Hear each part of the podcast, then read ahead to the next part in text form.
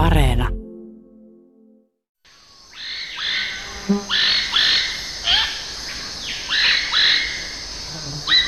Eldorado oli tai on suunnattomien aarteiden kaupunki, jota espanjalaiset vallottajat conquistadorit etsivät 1500-luvulta lähtien Etelä-Amerikan pohjoisosista. Mikä sai niin monet konkistadorit etsimään taruhohtoista kultaista kaupunkia, jota ei sitten kuitenkaan koskaan löydetty? Ensinnäkin niin, kulta oli yksi tärkeimpiä tekijöitä, jotka, jotka houkuttelivat konkistadoreja Etelä-Amerikkaan. Ja sen jälkeen, kun Inka Atahualpa oli saatu vangittua Kahamarkan torilla, niin hänen mukanaan ollut Inka-kenraali päätti vetäytyä Kiiton alueelle. Tämä henkilö oli nimeltään Ruminavi.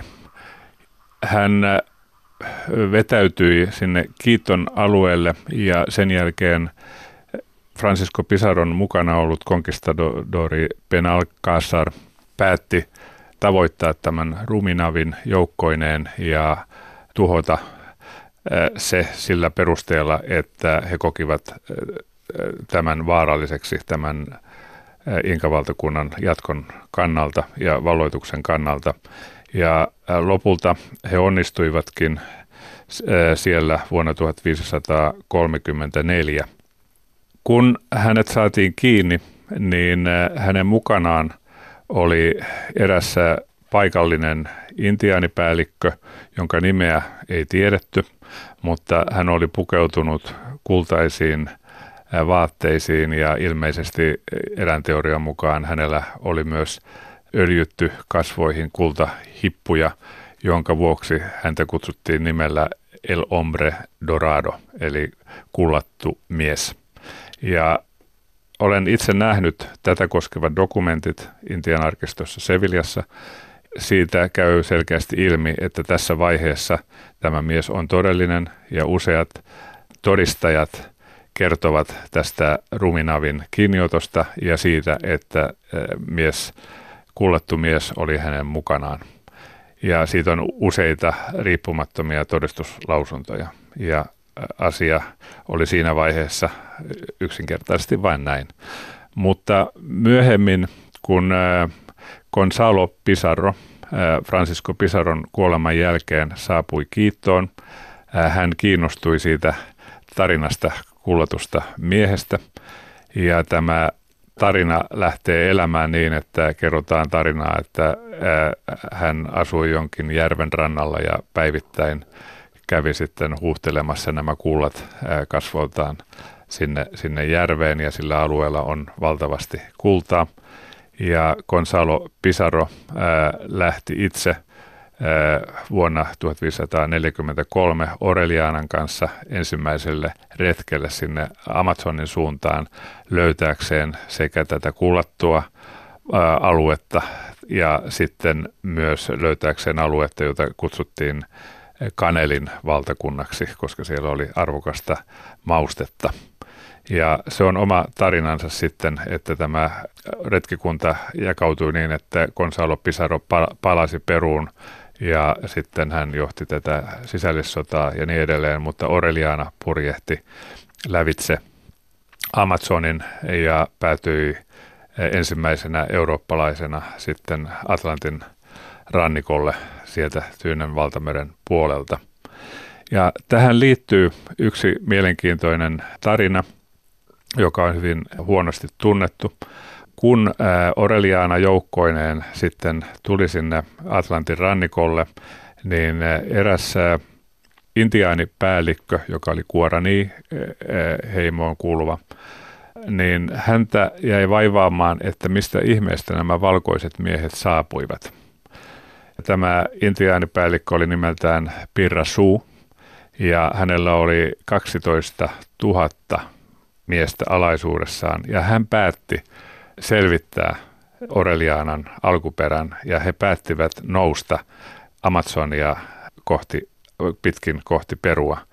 Hän lopulta noin 14 vuoden jälkeen päätyi Chachapoyasin alueelle Peruun jossa hän sitten tapasi ensimmäiset espanjalaiset. Ja nämä espanjalaiset kuljettivat tämän joukon, joka oli hupentunut 300 mieheen, 12 000 alun perin, mutta väestökatastrofin perusteella yli 95 prosenttia näistä, tästä joukosta oli, oli kuollut tauteihin ja noin 300 miestä, mutta tämä Pirra Suu oli, oli pysynyt hengissä ja heidät kuljetettiin Limaan, jossa sitten eh, tämä päällikkö tapasi varakuningas eh, Marques de Cañeten.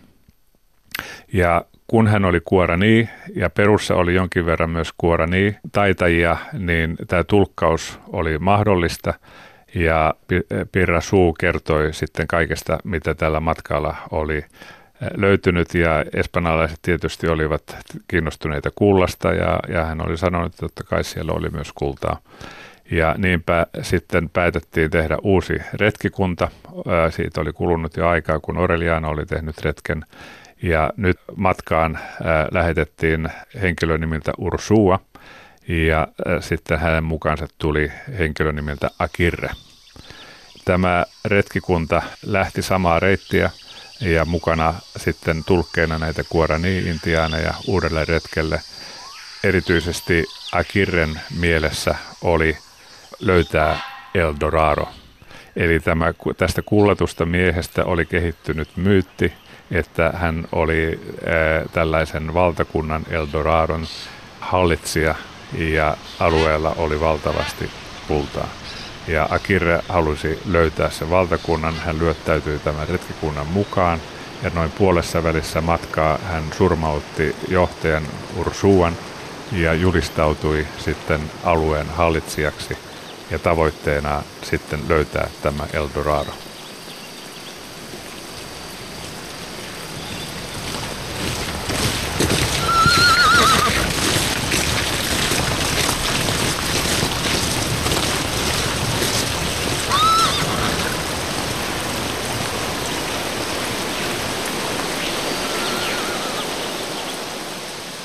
Latinalaisen Amerikan tutkimuksen professori Martti Pärssinen.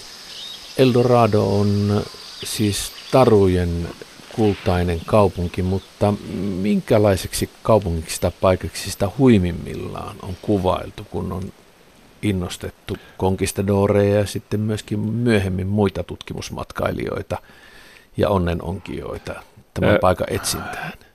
Se on joissakin jopa nykyisin vallalla olevissa – taruissa, niin, niin kokonaan kullalla päällystetty kaupunki, jossa on pyramideja, rakennuksia, jotka on tehty kullasta, aivan huikeita mielikuvitus asioita siihen, siihen liittyy. Ja sitten vaatimattomimmillaan kysymyksessä on siitä, että sinne on katkettu jotakin kulta-aarteita, tai sitten, että se, se kulta, jota on kullatut miehet huhtoneet sinne järveen, niin se on sieltä vielä uudelleen löydettävissä. Eli kirjo on valtavan suuri. Ja tähän äh, taruun ovat uskoneet myös eri, myös äh, englantilaiset, myös äh, he ovat osallistuneet tämän Eldoradon löytämiseen ja Eldoradoa on etsitty Kolumbiasta Chileen ulottuvalla alueella. Ja tähän liittyy myös se, että on olemassa toinen myytti, joka liit, jota kutsutaan nimellä El Paititi. Ja tämä Paititi on myös alue, jossa on kuviteltu olevan paljon kultaa. Ja usein El Dorado ja Paititi ovat, on yhdistetty toisiinsa. Mutta kun olen itse tätä asiaa tarkemmin tutkinut, ja tähän ää, projektiin on aikanaan osallistunut myös edesmennyt professori Ari Siiriäinen, niin totesimme, että Paititi on ehkä sittenkin jotakin paljon todellisempaa, koska se mainitaan jo erässä nuorakirjoitukseen perustuvassa tekstissä vuodelta 1543, ja siinä Paititi on joki. Ja myöhemmin se elää niin kuin Eldorado, eli se lähtee todellisesta kullatusta miehestä liikkeelle ja muuttuu kullatuksi kaupungiksi, niin myös El Paititille käy samalla tavalla ja lopulta El Paititista tulee tämä Eldorado äh, hurjimmissa mielikuvitustarinoissa. Mutta kun se mainittiin jo Inkojen nuorakirjoitustekstissä, se tarkoittaa sitä, että ää, tämä paikka on vanhempi kuin espanjalaisten mielikuvitus.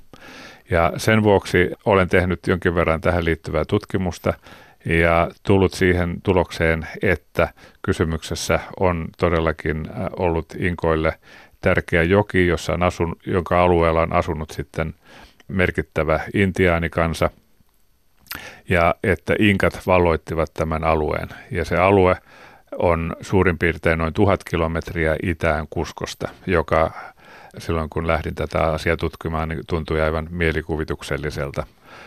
Löysin kuitenkin useita toisistaan riippumattomia historiallisia lähteitä, jotka varmistivat tätä tietoa.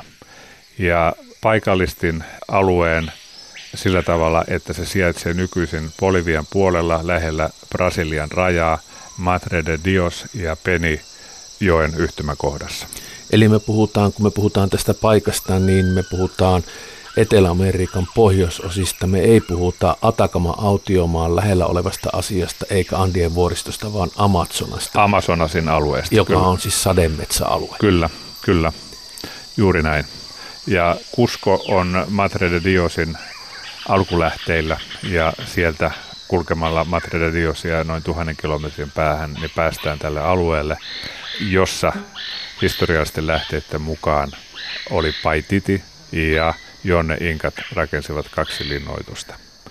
Ja kun itse mainitsin tästä asiasta omassa väitöskirjassani Tavantin suju eli inkavaltio, professori Ari Siiriäinen kiinnostui arkeologina tästä asiasta.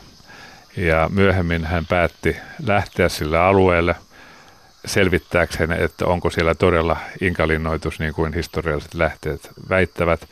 Ja asia selkeni itse asiassa hyvin nopeasti, kun hän saapui tämän Riveraltan lentokentälle, joka sijaitsee lähellä tätä jokien yhtymäkohtaa, niin ensimmäinen ihminen, jonka hän tapasi, oli taksikuski, jolla oli moottoripyörä. Eli siellä taks, taksit ovat moottoripyöräkuskeja. Ja, ja tota, hän kysyi, kysyi häneltä, että hän on tullut tänne löytääkseen kadonneen linnoituksen ja että sattuisiko taksikuski tietämään sitä ja sanoi, että joo, tuolla on seitsemän kilometrin päässä on yksi linnoitus, lähdetäänkö suoraan sinne. Paikalliset kyllä, kyllä tiesivät tämän ää, asian, mutta tutkijat eivät, eli, eli kysymyksessä oli tyypillinen tapaus, että tieto oli tutkijoilta kadoksissa. Minkälainen Eldorado sieltä Paititista sitten löytyi? Sieltä löytyi linnoitus, joka oli noin 10 hehtaarin suuruisella alueella ja sieltä löytyi jonkin verran inkakeramiikkaa ja sitten radiohiljaitukset varmistivat, että se on asutettu inka-aikana ja sen lisäksi sieltä löytyi rakennuksia, jotka ovat tyypillisesti tehty inkojen rakennustekniikan mukaisesti ja siellä oli myös tällainen pienimuotoinen seremoniakoroke, jota myös pyramidiksi joskus kutsutaan usnu, joka oli selvä merkki siitä, että se kuului inkoille ja näin pystymme varmistamaan, että tämä historiallinen tieto Paititista vastaa myös arkeologista todellisuutta. Toinen asia on sitten se, että historiallisten tietojen mukaan sinne rakennettiin myös toinenkin linnoitus. Missä se on, on edelleenkin arvoitus.